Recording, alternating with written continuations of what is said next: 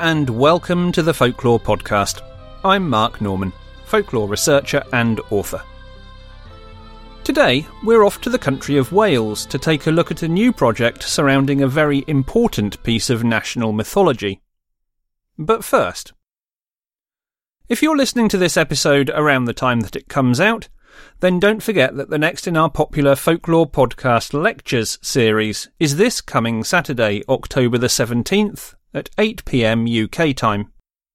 Presented online, guest lecturer Howard David Ingham, the author of The Watcher's Guide to Folk Horror, will be giving a brand new talk on themes surrounding pagan village communities in folk horror cinema.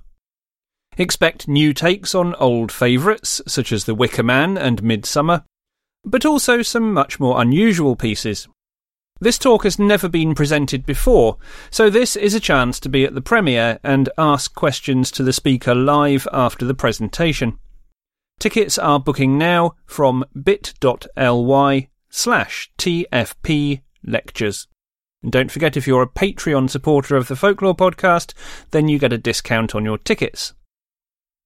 Coming to prominence in the mid 19th century, when a set of translations was published by Lady Charlotte Guest under the title that we now know it by. The Mabinogion is a collection of culturally important tales of Welsh mythology, dating back at least to the 11th century or before. A massively influential work, the Mabinogion has given rise to tales of Merlin and King Arthur, amongst others, and through its four branches, it deals with important themes such as loyalty, love, and redemption. The stories are set in magical landscapes of giants and heroes, but in their usual form, they're quite complex in places and not easily accessible by younger children. But that may be about to change, thanks to a new project to produce a dual English Welsh language retelling of the Mabinogion, especially for children. Now, this is a really important project, and I was delighted to have the opportunity to discuss it further with some of those involved recently. A number of well known authors are lined up to take part, including previous podcast guest Sophie Anderson. But the project is being driven by three children's writers P.G. Bell, Matt Brown, and the Welsh Children's Laureate Eloise Williams. They all joined me to discuss the Mab. Peter, Matt, Eloise, welcome to the Folklore Podcast. Thank you Thank you. It's great to have you here. Uh, I'd like to first, if I may, just go round the table, the virtual table, as it were, and just get you all to talk a little bit about yourselves uh, so that people can get an idea about uh, who you are, what you do, um, and how you work with this very broad topic of folklore, which we'll try and narrow down a little bit later on. So let's go ladies first, of course. Uh, Eloise, tell us a little bit about yourself.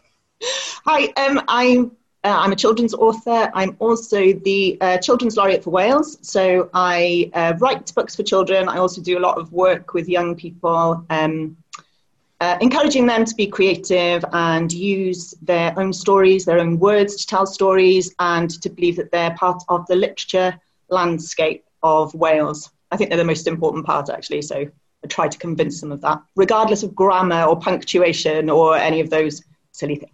Can you just explain uh, for people outside of the UK uh, what the role of the Children's Laureate is within literature? Yeah, it's just to highlight the importance of literature um, for children in Wales and also the importance of young people creating literature. Thank you. And, and how, how did you become interested in, in folklore and how do you work with it in, in your own writing? Um, I actually didn't think I was that interested in folklore um, until I started looking at the Mabinogion and further listened to your podcast. And then I realised that actually all of my books contain folklore, ghosts, witches, legends, superstitions. I'm obsessed with superstitions. Um, so I think I'd had a, uh, a, skewed view of what folklore was, maybe, um, or an incorrect view. So yeah, very influenced by it without even knowing. Excellent. There's no going back now. That's it. You're on. You're on the path, and and Court. That's it. That.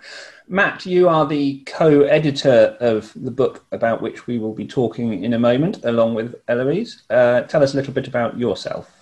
Well, my name is Matt Brown, and I am a children's author. Um, uh, insofar as I've written uh, seven books for children, I suppose. Uh, before I started being published, I was a radio and TV presenter and a radio and TV producer. Um, and uh, but I've always, always throughout my life, have written things. Um, often in my work, it meant I wrote things like sketches or um, you know devised stupid games to play on the radio and things like that. But I, have always written stories as well, sort of um, coinciding with that. I've got a drawer full of rejection letters from agents um, over the last sort of twenty years of trying to get things away. In fact, I, one of the best um, letters I ever received was from um, a an agent who said that. In fact, it wasn't an agent; sorry, it was a publisher. I'd sent them something, and they said that it was the worst thing they'd ever read, and um, I sort of took that as a bit of a challenge. Um, so, so, so that's sort of what, like, in terms of my my sort of working life, what I've done. Um, uh, but I suppose in terms of like folklore, I suppose a little bit like Eloise folklore for me has always been something I think that has just sort of pervaded my life in probably in that sort of an unconscious way. I mean, I've always been fascinated. I think as a as a teenager, I was really interested in sort of Victorian folklore, I suppose, but I didn't think it was that. I just thought it was like interesting stories about you know like Spring-heeled Jack and um, and even I suppose like the Ripper and stuff like that that I thought was like really interesting and you know I got excited about. Um, plus, I was then also interested in um, horror films. I've, I've, always had a big penchant for horror films, which again I suppose touch on a lot of uh, different types of European folklore, like vampires and witches and all that sort of stuff. Um, and uh, I, I uh, funnily enough, I've just in lockdown I wrote a story which is essentially is a sort of a comic monster story, incorporating like loads of different um, uh, bits of monster folklore from around the world. So I suppose like monsters and Victorian Gothic were sort of my touchstones as far as as folklore went. I wasn't much of a one for Tolkien or or, or anything like that, but again, like Eloise, since um, since I started thinking about the Mabinogion, I have become much more sort of plugged into um, and interested in in I suppose that sort of sense of you know, it almost feels like the alternative history of Britain, sometimes folklore, and I really like that. So I suppose that's that's where my sort of interest in folklore lies. Excellent. And finally, Peter, you hang around quite a bit on the folklore related areas of Twitter, don't you? Uh, what's your interest in, and what do you do? Uh, I do, yes. I um, uh, well, first of all, to introduce myself, uh, my name's Peter Bell, um, and I write as PG Bell. Um, and I've written a series of children's fantasy adventure stories for Usborne called The Train to Impossible Places um, Adventures, which uh, it's a sort of world, multi-world spanning, you know, high-speed adventure mystery series. Um, and I crib from all sorts of different bits of folklore and mythology and pop culture and things to sort of populate these these various worlds. Uh, but no, I've, I've always been interested in in folklore. I think I came to it very, very early because I can remember when I was five or six being fascinated by the tale of the hairy hands of Dartmoor. Um, for those that don't know, it's just like a, the weirdest possible folklore monster. It's just a pair of big, hairy, disembodied hands that will Brilliant. lunge out of the night and, and attack you when you're when you're driving or walking down yeah, particular roads or lanes in Dartmoor. Um, you know, tales of, of the black dogs, you know, some black shuck and padfoot and things, which is how I um, originally discovered um, yeah, this this podcast as well. Um, so I've been listening for quite a few years now since, since series since series one, I think. Excellent. Um, so yeah, even though uh, folklore and mythology don't, uh, I don't feed them in sort of uncut, as it were, in, into my work. There's, there's definitely influences in there, and I and I, I pick my favourite bits and throw them into the mix. They do have an influence, don't they, on so, on so many um, authors writing either directly or indirectly, um, including some of the other authors who are contributing to the book, uh, which we are about to talk about too. Mm. Um, funny story, Mark. I was just just thinking as Peter was talking about the hair, hair the hairy hands of Dartmoor. Yeah. There's a one of my favourite bits in the Mabinogion is a, is a, is is part of uh, the first branch where a mysterious claw starts stealing, you're taking people away, and it's it's funny how the more I suppose that you you you get into even just a specific aspect of folklore, you realise how sort of multi-dimensionally connected all of these stories are, which I think is a really awesome, uh, you know, aspect to it all. It's one of the biggest areas of fascination, I think. Uh, this recurrence of of motifs and symbols and themes within folklore. I mean, even if you take something which is really well known to children, so take the story of Cinderella, for example, and trace that back. You know, you obviously go back to the uh, French retellings um, that the, the traditional story that we know now come from. But then, you know, you can go back 2,000 years and find that story uh, in an earlier iteration um, in so many different cultures. Uh, and it's, it's pretty much impossible to, to trace an origin of most of these stories, isn't it? But that's kind of the fun of it is, is just seeing how they do all tie together. Mm. Before we go any further, we should probably do a bit of a Mabinogion 101 here for people who are not familiar mm-hmm. um, with this overarching concept of the Mabinogion. Uh, would somebody like to explain exactly what this collection of stories is that we're going to be talking about? Matt. Yes. Well, the Mabinogion, the, the, the, the reason, so the, the reason why I think Eloise and I and this collection of amazing writers are trying to put together a, a children's retelling of the Mabinogion is because essentially these are Britain's oldest prose stories. Um, we know uh, that the the stories were sort of collected somewhere between three, 1350 and 1410, 1415 in two books that are sort of colloquially known as the White Book and the Red Book. Um, but these stories certainly existed in manuscripts written down as far back as 1250 and are almost certainly part of the oral storytelling tradition of these wonderful islands of ours and go back probably centuries before that. So the, the mere fact that these are the as old as our stories get when they've been written down feels to me like they should be collected and retold for children. And I think that, that when Eloise and I were sort of talking about the Mab, which is the book that we're writing, with with all these other brilliant writers. That that was one of the sort of key things about it, uh, I suppose. El?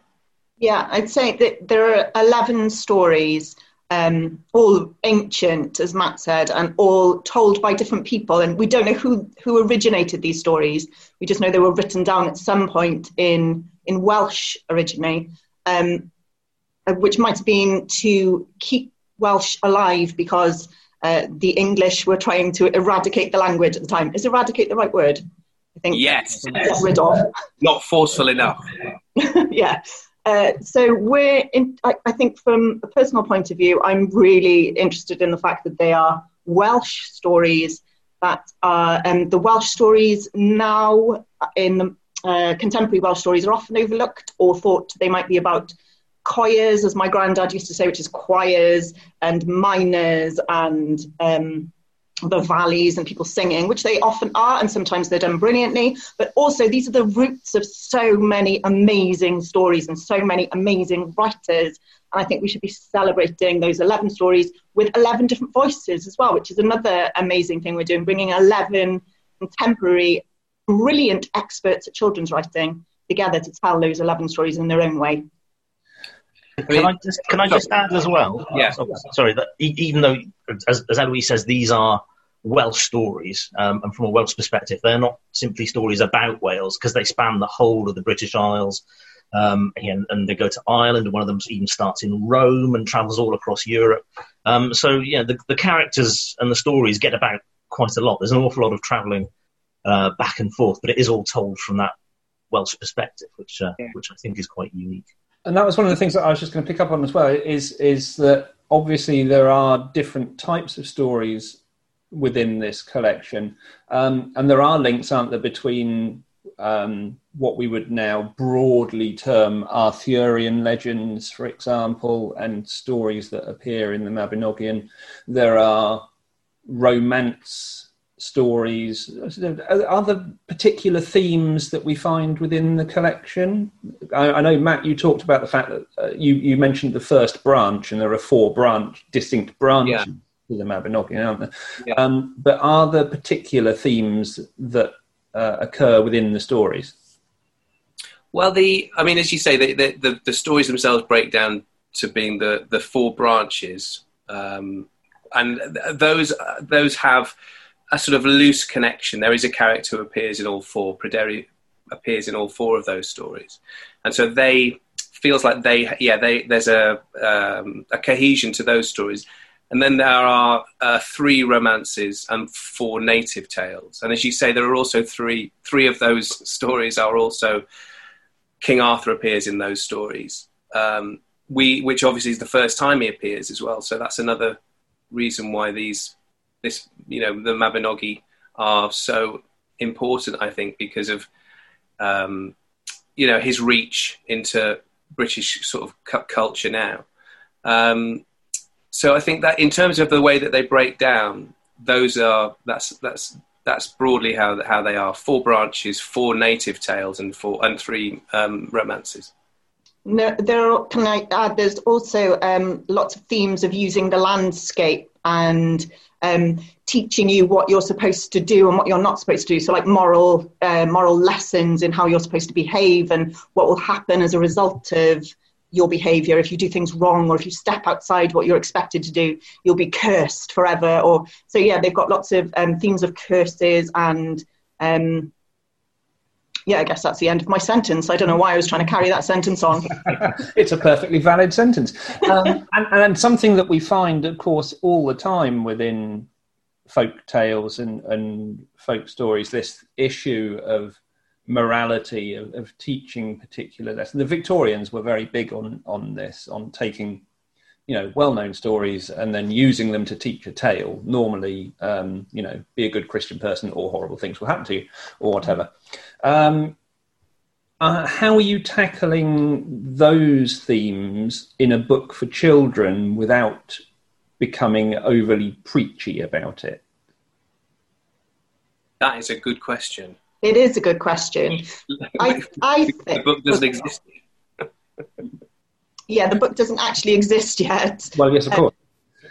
so I think what we're go- we're hoping to do, we, because we're working with children's authors who are specialists in their field, we are hoping. Um, I'm looking at Peter and Matt here. We are hoping that those authors will be able to tackle those subjects in a way that will make them uh, accessible and interesting for young people.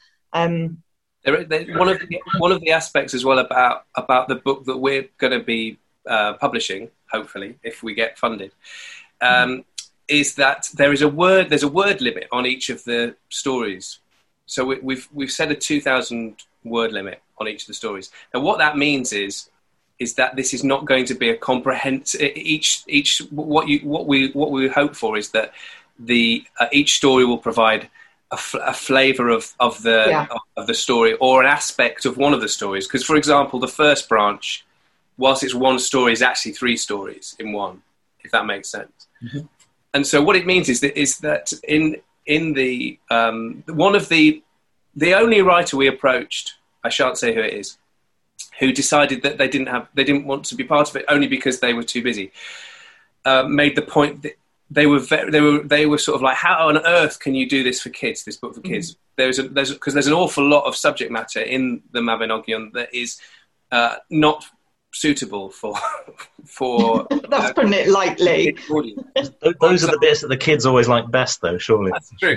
So for example there are there are a number of moments of sexual violence in the in the stories uh, which is obviously something that we don't want to put have in our books but what the word count allows us to do is to is to zone in on a, a particular part of the story. So, for, as an example, I wrote um, a story which is on our website, which was based on the first branch, the first story of the first branch, and it meant that I could just ignore all, everything else about the rest of that story and sort of zone in on that. So I think that that in terms of like bringing the, the, the themes of morality to young a young audience, I think that we will be able to we'll be able to tailor it very specifically to a 21st century audience. I think, and to be honest, a lot of the morality provides, and I write funny books for kids, provides moments of enormous humour. I mean, I'm thinking there's a there's a bit in in the second branch, which is Branwen's story, where she's married off to the Irish king, who uh, but her brother is not consulted about the decision, and so the brother maims the horses of the Irish king. Um, Branwen's other brother is horrified by this and makes reparation to the Irish king. He's, he says he's sorry and he gives him everything he wants, loads of gold. Um, but when the king gets back to Ireland with Branwen, he decides that it's not enough. And so he then treats Branwen very badly, which sets, sets in motion this awful, terrible war where virtually everyone is wiped out. And there are moments like that, I think, where you can just say, in a sort of quite a modern, funny way, just calm down, mate. you know, you know, you've got your reparation, you've got your money, you said it's all right. You, you don't have to do this sort of thing. So I think there's a lot of fun to be had. I think anyway. I'm really looking forward from my point of view in writing these stories because I think there's going to be a lot of opportunities to sort of like play with the morality and play with the storytelling. Sorry, that was a really long, rambling answer. Well uh, said. Totally agreed. Perfectly, perfectly fine. And you make a very valid point, of course, here, and that is that the book does not yet exist. This is a theoretical book at the moment. In fact, let, us be accurate about this. As of the time of recording this interview, 40% of the book exists. Yes. The book that is being essentially crowd-funded um, to, to bring to publication. Tell us a little bit about how this process came about. So you had the idea of producing a book, which is, in my opinion, a really, really important book that needs to exist for mm. the reasons that you've already cited, which is why we're talking about it on here now. How did you go from Matt Eloise going, do you know what, this book should be a thing, to having a mechanism to fund it? Well, I didn't do most of the work, Matt, so you might be better off talking about this as well. Basically, Matt came to me with this idea um, to create this book. I thought it was a fantastic idea. I couldn't actually believe it hadn't been done before. I know that a lot of the Mabinogion stories, or Mabinogi, some people say, um, have been written very well uh, separately for young people, and a lot have been written in the Welsh language. I, I don't think, as far as we know, there isn't one that's written in English and Welsh in the same book by different authors.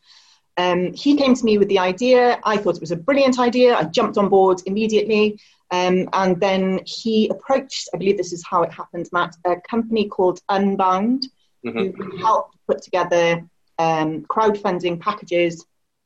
And it's probably best if I let you take it from there, Matt, because you know how that process started. Well, funnily enough, I think that um, this the sort of the origin story of the MAB, which is what our version is going to be called, involves all three of us, Peter as well, because I um, about eighteen months ago I remembered uh, having the Mabinogion stories read to me when I was a kid in school in Wales. And I thought, oh, my son's about this sort of age, he's 10, where he might like them because they were full of dragons and ma- magicians and all that sort of stuff. And so I wanted to find a complete version in English and couldn't. And then randomly, about maybe about six months later, Peter on Twitter said, "Oh, I'm trying to find a copy of the Mabinogion for my son, uh, or to read with my kids. Has anybody got any ideas?" And so I sort of like was chatting to him about about that, and it just seemed crazy to me that a version of all eleven stories written in English didn't exist. I thought that was re- such an odd thing that that, that hadn't that hadn't happened. I couldn't quite believe it. Um, and so during lockdown, I got, as Elle said, I got in touch with Eloise, and I got in touch with Peter and some other writers. And um, we thought initially we might try and approach uh, traditional publishers, but it, you know, lockdown was not a great time for a lot of the, the people who might have been able to publish it but also working with Unbound, who provide this crowdfunding platform. it meant that we were able to do things that we just wouldn't be able to do with a traditional with a traditional publisher. So, um, for example, uh, by the time this podcast goes out, we will have relaunched the MAB specifically aimed at schools getting involved, and we are able to offer packages for schools where they can get ha- their hands on uh, lots of copies of the book but also author author visits, virtual or, author Q and A sessions, downloadable teaching resources, all that sort of stuff. Which we, we just a traditional publishers wouldn't have the wouldn't be able to do that. But because we're essentially asking people to fund it before we publish it, we can we can sort of factor that it, that in. Um, and so that's that was really the sort of or, origin of it. It, it wouldn't it certainly wouldn't have happened without Eloise and without Peter as well, who has been so terrifically supportive throughout throughout it all. Um, so yeah, that that really is the, is the how it how it came about and why we're crowdfunding. And if anybody does want to to chip in, then unbound.com forward slash books forward slash the hyphen mab is the is the URL. And that link, of course, we will put on the website and in the show notes for this episode and on social media, etc., etc., so that people can go straight through and, if they wish to, uh, contribute to this funding and receive a nice copy of the book uh, yes. uh, and some other bits and pieces, depending on what level you choose in return. Yeah, one of the other things, sorry, mm. um, that I wanted to mention quickly about the crowdfunding, and this is something that I think is really wonderful, is that anybody who um, supports the book, buys a copy of the book, will get their name in the book. And it feels really perfect that these stories are our stories. They are stories of these islands. They are sort of not forgotten in Wales. People in Wales know these stories, particularly Welsh speaking people know these stories.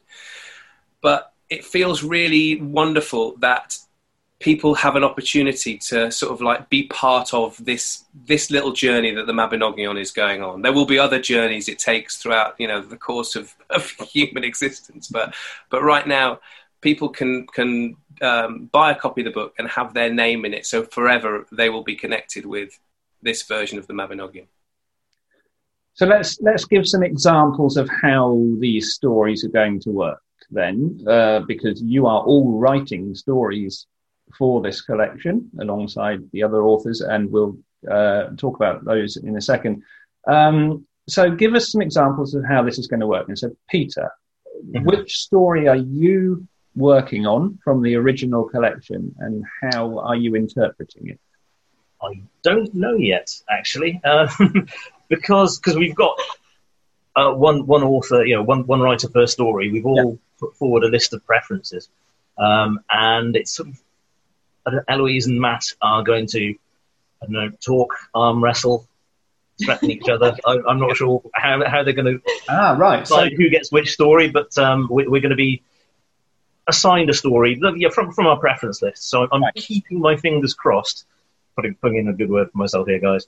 Um, for uh, Peredur, son of Evrawc, which is which is my favourite of the stories um, in the whole book, just because uh, it, it's the story of the son of a knight um, and his family's been banished, you know, after after a terrible war, and he's grown up as a peasant boy in the forest, and uh, basically one day he sees a couple of knights ride past and decides that this is what he wants to do. He's going to go off and he's going to join Arthur's court, and he's a bit try hard, frankly. He just sort of he gets dressed up basically out of the kitchen cupboard in pots and pans for armor, and his mum puts him on an old donkey for a horse and off he goes with a sort of broom handle for a lance, and fights absolutely everybody that he meets and completely destroys them, um, and then gets to Arthur's court, finds that Arthur is off gallivanting somewhere, and so just decides to fight with his knights instead, and having you know, caused huge eruptions at court, you know, dusts himself off and goes, well, I can't hang around here all day. I've got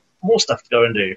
And so he goes off and he fights, you know, giants and he meets queens and yeah, he goes off on all sorts of adventures. Um, and just basically, he's he's a teenager who doesn't know when to stop. Um, so even Arthur's knights are sort of sitting there looking at him, looking at him, going, "Oh, steady on, mate. That's enough."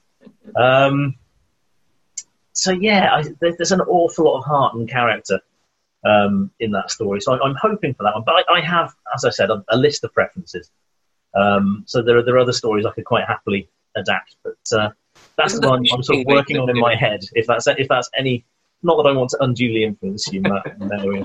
Doesn't doesn't the Fisher King make an appearance in Peredur? Sorry. Doesn't the Fisher King make an appearance in Peredur? Uh, uh, yes, I believe so. Well, there is there's a couple of sort of Fisher King esque Yeah, characters who crop up here and there, yeah, really, aren't there? Um, yeah, I, I, I, I, I think Peredur is one of them. Yeah. But that's again, that's what we were saying before, isn't it? About how these. These, that's the lovely thing about these stories is, is that there's all these little motifs and these characters, recurring characters, and and the idea that Arthur and the Fisher King appear first in this story, I think, is just really magic. So um, there are three of you here, but you need more people than that to be able to produce all these stories. So uh, give us some examples of, of, of um, who else is going to be working on this project with you. Uh, we've Wow. got, well, sorry, sorry, Matt, go on. No, no, Peter, well- you go for it. I was going to say we have, have former podcast guest Sophie Anderson, who's contributing the story. Um, yes, absolutely. So, Sophie, uh, who um, has a new book out just about now, actually, but yes, who, who uh, we interviewed on here about um, the girl who speaks bear. Um, I know is is contributing, and and her style, I think, would be a great fit for this project, definitely. yeah, absolutely. Looking forward to it. That's the other nice thing is that is that sort of really looking for Ellen. Ellen, I was talking about this the other day. Really looking forward to to sort of letting Peter and Sophie and the rest of them loose on these stories and seeing what happens is going to be so exciting. But Who, um, who else have you got on board? Well, we've got, um, apart from Sophie, we've got um, Darren Chetty, who was one of the contributing writers of The Good Immigrant. Uh, we've got Hanan Issa, who is a, a, a poet based in Cardiff. Uh, we have got Claire Fayers, uh, who most recently won a very prestigious Welsh uh, Literature Award for her novel Stormhound. Um, Alex Wharton, who is uh, won the the Lit Wales Rising Star Award, another poet. Uh, and again, that's going to be a really nice aspect. I mean, I haven't spoken to either Alex or Hanan about this, but I, w- I hope that they'll consider writing in verse uh, their, their stories, which is going to be really exciting. Um, Elle, who have I forgotten? I don't know. I was just counting them on my fingers. uh, Um, Zillah Bethell. Nicola Davies, Zillah Zillah Bethell. Bethell, who has just written a fantastic book called The Shark Caller. Yeah, Shark- yeah, which is Catherine due to come out Johnson. soon. Catherine Johnson, who is just extraordinary writer. Um, oh, Matt's disappeared. Um, Nicola Davies, did you say Nicola Davies, who writes a lot about nature and our uh, relationship with the landscape? Um, how many is that? well, yeah. Nicola's got. Oh, he's got all their books there. I've Oh, got, there I've got all everyone's books they've written. That's been a nice thing. I've been I'm able really to buy concerned we we might have missed somebody. No, I um, think I think that was Not everybody. everybody. Hang on, let me just. I'm just gonna. I'm just gonna. And, and Max Low is doing the illustrations. We should. Yeah. So- Oh, and of course, translating into Welsh in the same book is Bethan Gwanas, who is um, a really well-known Welsh writer. Yes, and what's another thing that's interesting about this? Gosh, this is going to be such an interesting podcast. Um, is uh, is that Bethan, uh, who's doing the translation? I think I'm right in saying did the translation of Owl Service.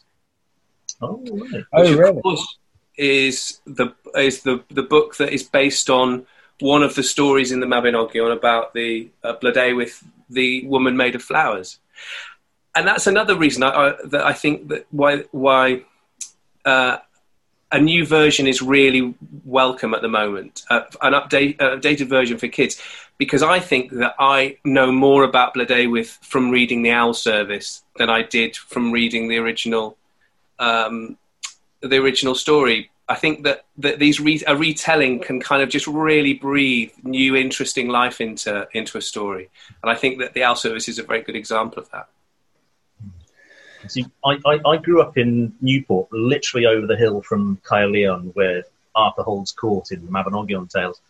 And oh, this is in sort of early to mid 80s. The Mabinogion was never mentioned once. We didn't hear any of these stories in school. There wasn't a book in the library. Um, and despite the fact that, you know, I grew up immersed in um, folklore and folk tales and myths and legends and things like that, all the tales of Arthur I heard were the standard, you know, Lancelot and Merlin, all of the, all of the, so I don't want to call them specifically English, but you know the the, the better known Arthurian tales, and there wasn't a mention of Arthur having come from Wales. There, uh, Mabinogion, I didn't even even discover it existed until I was twelve or thirteen. So part of the reason that I was um, asking on Twitter for a for a complete collection to read to my son um, about six months ago was partly because up until very recently I hadn't actually sat down and read the whole thing through from front to back. I, I, I picked up bits of the stories over the years, here and there, and again through adaptations and things like that. But um, in terms of actually sitting down and reading it all through, I never had. Um, so I, I, ended up with uh, this sort of rather nice, sleek red copy, which is tr- translated by Sioned Davies, uh, who works at Cardiff University. Um, and that's really, really nice, and it's got loads of footnotes and appendices and things like that. But certainly not something I could sit and read with my with my kids mm. at bedtime. Um, so yes, I think it's really important to get these these stories out there for for the younger generation. Yes, I agree, definitely. One of the things I've got as part of my um, when I make videos or take photos is I've I've mocked up my own copy of the map like that, but I've actually stuck it onto. I don't know if you can see my copy of Mythology of the British Geoffrey Ashe's book. And the thing that I think is interesting in this book is that uh, the Mabinogion gets a chapter, and Arthur gets about 12, 12 chapters. and I think it's it's really interesting that that how how uh, sort of underused, underserved, not underloved maybe, but um, these these stories are. As you say, I like I go to my son plays rugby on a Saturday, and there are I live in England now, but there are other Welsh dads there who are very well, you know, very sort of like fiercely proud Welsh. Welsh. I, I said to them, I'm I'm re I'm rewriting the Mabinogion, and they were like, "What's what's the Mabinogion?" And these are people who went to school, as you say, in South Wales. Uh, they're Welsh speakers, many of them, but but it's they just it's just has passed like a generation by, and I think that's something that is really sad because these stories are extraordinarily brilliant, weird, funny, crazy tales. Yeah, I, I, think there is still a lot of love for it in, in particular quarters, but, uh, but um, despite the fact that the origin tales are, are probably so mixed within this collection, mm. I think it, it tends to be within those areas where people have a particularly strong fondness for Celtic folklore that the Mabinogion is still is still has that love. I know we did a podcast recording recently with with a dozen or so other folklore based podcasts, um, which has just come out. Uh, one of which was the um, Celtic Myths and Legends podcast, and and Sian uh, um, presented for her part of the "What's the best folklore ever?" sort of discussion, the Mabinogion mm. um, because there's such a rich blend of stuff within it. So I think I think there is still a lot of love for it, but um, it's interesting, isn't it, that that actually within Wales itself, not as much knowledge as as there used to be. Mm. How is folklore within Wales these days? Do you think as a subject? I mean, if you think about Ireland, for example, Ireland is is very culturally rich even now in its past and, and tradition and, and folklore and has whole kind of publicly accessible collections and and big events around around you know traditional Irish customs and and folklore. How is it within Wales? It's a really interesting question. I think we're very um, we're good at celebrating certain parts of Welsh culture. We wave our daffodils and we and we celebrate Tom Jones and rugby. And there are certain things like um, the Mari Mari Lwyd. I'm not sure if I've pronounced that right. For Halloween, we celebrate at certain times of the year. So it seems quite incongruous that the Mabinogion's been forgotten. Um, we all still dress up on St. David's Day, for example. So there are certain things that we do. Um, I think we're very culturally lock, uh, not locked in, uh, connected to the landscape and connected to old stories. Um, but the Mabinogion, as Peter and um, Matt were saying, completely passed me by at school because we were celebrating other things like dressing up and waving daffodils. And there's nothing wrong with that. It does no. tend to produce this kind of um, stereotypical culture, doesn't it? That when then you go across to England or you go across to uh, other areas, and and people think, okay, so what's what's you know what's Wales all about then? And it is that, isn't it? It's, it's dragons and daffodils and leeks. And, yeah, I think that's yeah. what we're trying to combat with the Mabinogion. It's about so much more than that. We've got the oldest British stories, and we should be celebrating all these things that have influenced all these films and books and songs and all these amazing different things have come from that core material. Um, I, I don't do, we do, in podcasts. We, we do rely very heavily on this, on a few bits of symbolism, most of which I think have their origin in Victorian era, um, and, yeah, and bits of more modern pop, pop culture, like you know, like Eloise said, things like Tom Jones and, and what have you. Uh, but in terms of like the deeper culture and the folklore, I don't know. It's hard to tell um, in Cardiff. It might be different elsewhere in the country, further north or further west, but it's not. It's not part of the the broader culture at all, as far as I can tell. And this is exactly the reason, isn't it? Why, why? Um, certainly, from my point of view, I think this is a very timely project and a really important project for all of those reasons that we've just discussed. And it, and it can do nothing but good for the representation of folklore within Wales as as a, geographic area, and and for the preservation of these stories through retelling for another generation. So yeah, it actually is really important and, and does need to be supported. So again, if people want to support it, you've already told them where to go, and I will provide links for that as well, so that they can do so. So let's just finish up by by talking about the timescale of this project. How are you hoping that that is going to pan out? Well, I think we're hoping to get it sponsored and together as soon as possible. um, we've got a bit of momentum going. We're really, really keen to get it out there. So the quicker we can get people behind it and get it, for me, I think get it to young people and in schools and getting, as you said, it's a really important um, thing to celebrate. Um, I, I, think the sooner the better, really. So if people can get behind the project, then fantastic. So let, us assume that we reach 100% funding tomorrow Okay, if if you reached full yeah. funding, if you reached full funding tomorrow, how would the project then work from there to publication?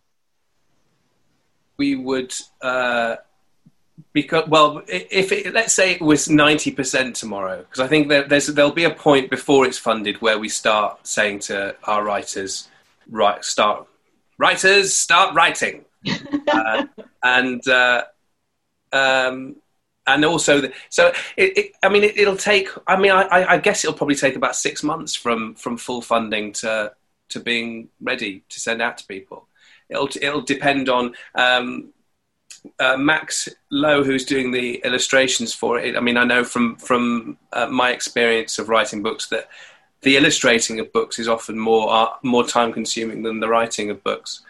Uh, so it it but I'm, I'm thinking, I'm thinking, I've got that sort of six month in my head. So if we were to be funded this side of Christmas, then by the middle of next year, it'll be be, be out. Be, we'll be sending it off to to people around the country.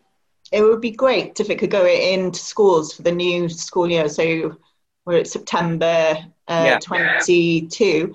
Um, and then we could change the stereotypes about Wales completely because we'd have the most amazing stories that people could say are the stereotypical stories of Wales the ones that influence the world, if you like, uh, Game of Thrones, Harry Potter, all of those things. And again, these aren't just stories for Wales, even though they're stories from Wales originally. They are well said. British stories, and it would be great if we could get this book into schools all across the country so yeah. that kids yeah. can see it. Because because Welsh is, is a British language. It used to be spoken all over the island. Um, so if we can get kids to see the stories in English and in Welsh, you know, side by side, and go, actually, you don't have to live in Wales to be able to learn a bit of Welsh or to speak a bit of Welsh mm. or to understand and enjoy these stories. It, it, it is for everyone. Yeah, well said. There's um, that, that that dimension of the books. I think is is really cool, Peter. Like you're saying that not only does it, the the story take place in places like uh, Herefordshire, uh, Gloucestershire, Kent, Cornwall, London. You know, there are all these other English places where it takes place but also like I was just reading this morning about one of the characters who they think is based on a character from the Isle of Man. and that has you know for, further back is is a representation of, a, of an old sort of British sea god. Um, and so, even though there are there are places that are mentioned in the Mabinogion that aren't Welsh, also the characters, they're, they're sort of like their history and their the the folklore of those characters is definitely British rather than specifically Welsh.